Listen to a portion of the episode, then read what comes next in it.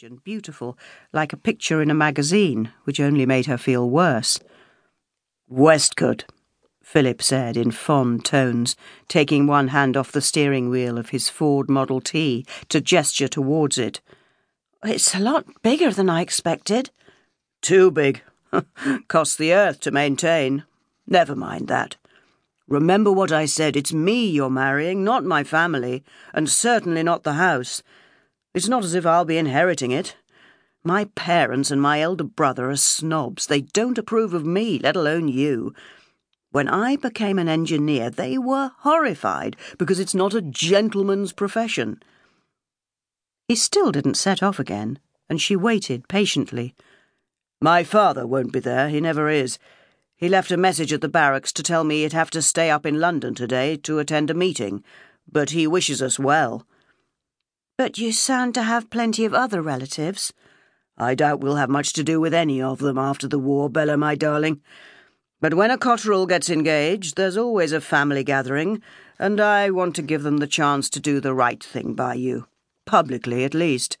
If they don't, well, I'll know where we stand, and I won't be coming back here again.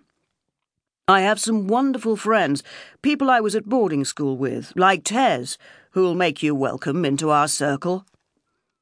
She couldn't think what to say, so made a murmuring noise to show she was listening.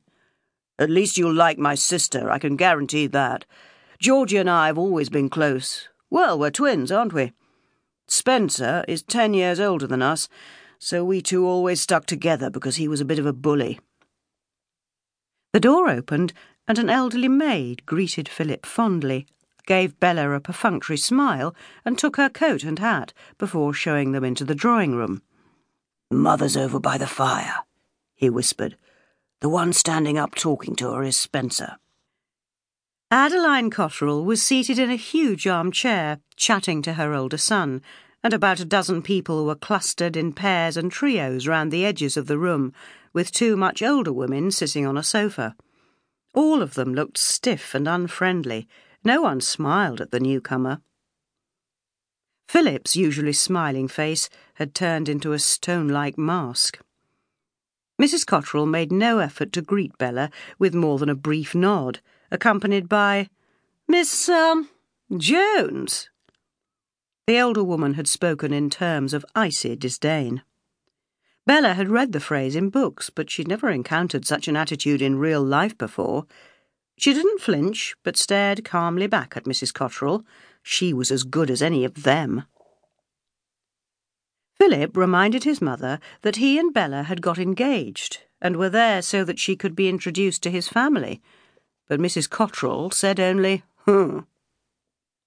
He seemed to be waiting for her to do something, but she stayed silent I'll take her round to meet everyone then.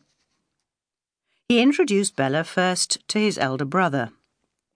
Spencer was standing at the other side of the fireplace, and he too stared at her scornfully. He looked like a haggard, much older version of Philip, but without the kindness and joie de vivre usually there in her fiance's eyes. She already knew that Spencer had failed his medical for the army, though not why. He merely nodded at her before turning his head away. Looking angrier by the minute, Philip went on to introduce her to the two elderly cousins on the sofa.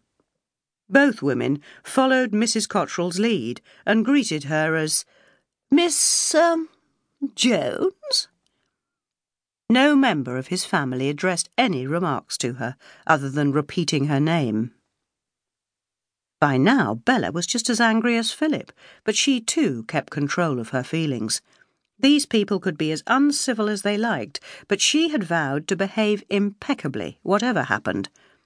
Her father would have been horrified by these people's bad manners.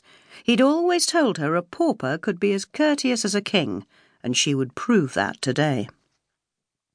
She'd hoped to win over Philip's family by good manners and pleasant behaviour, so that she would at least be tolerated by them, if not liked. It was already obvious that that wasn't going to happen. They decided in advance to dislike her. Philip gave her arm a quick squeeze of sympathy as he took her across to meet his sister, who said, I'm really happy to meet you, in a low voice.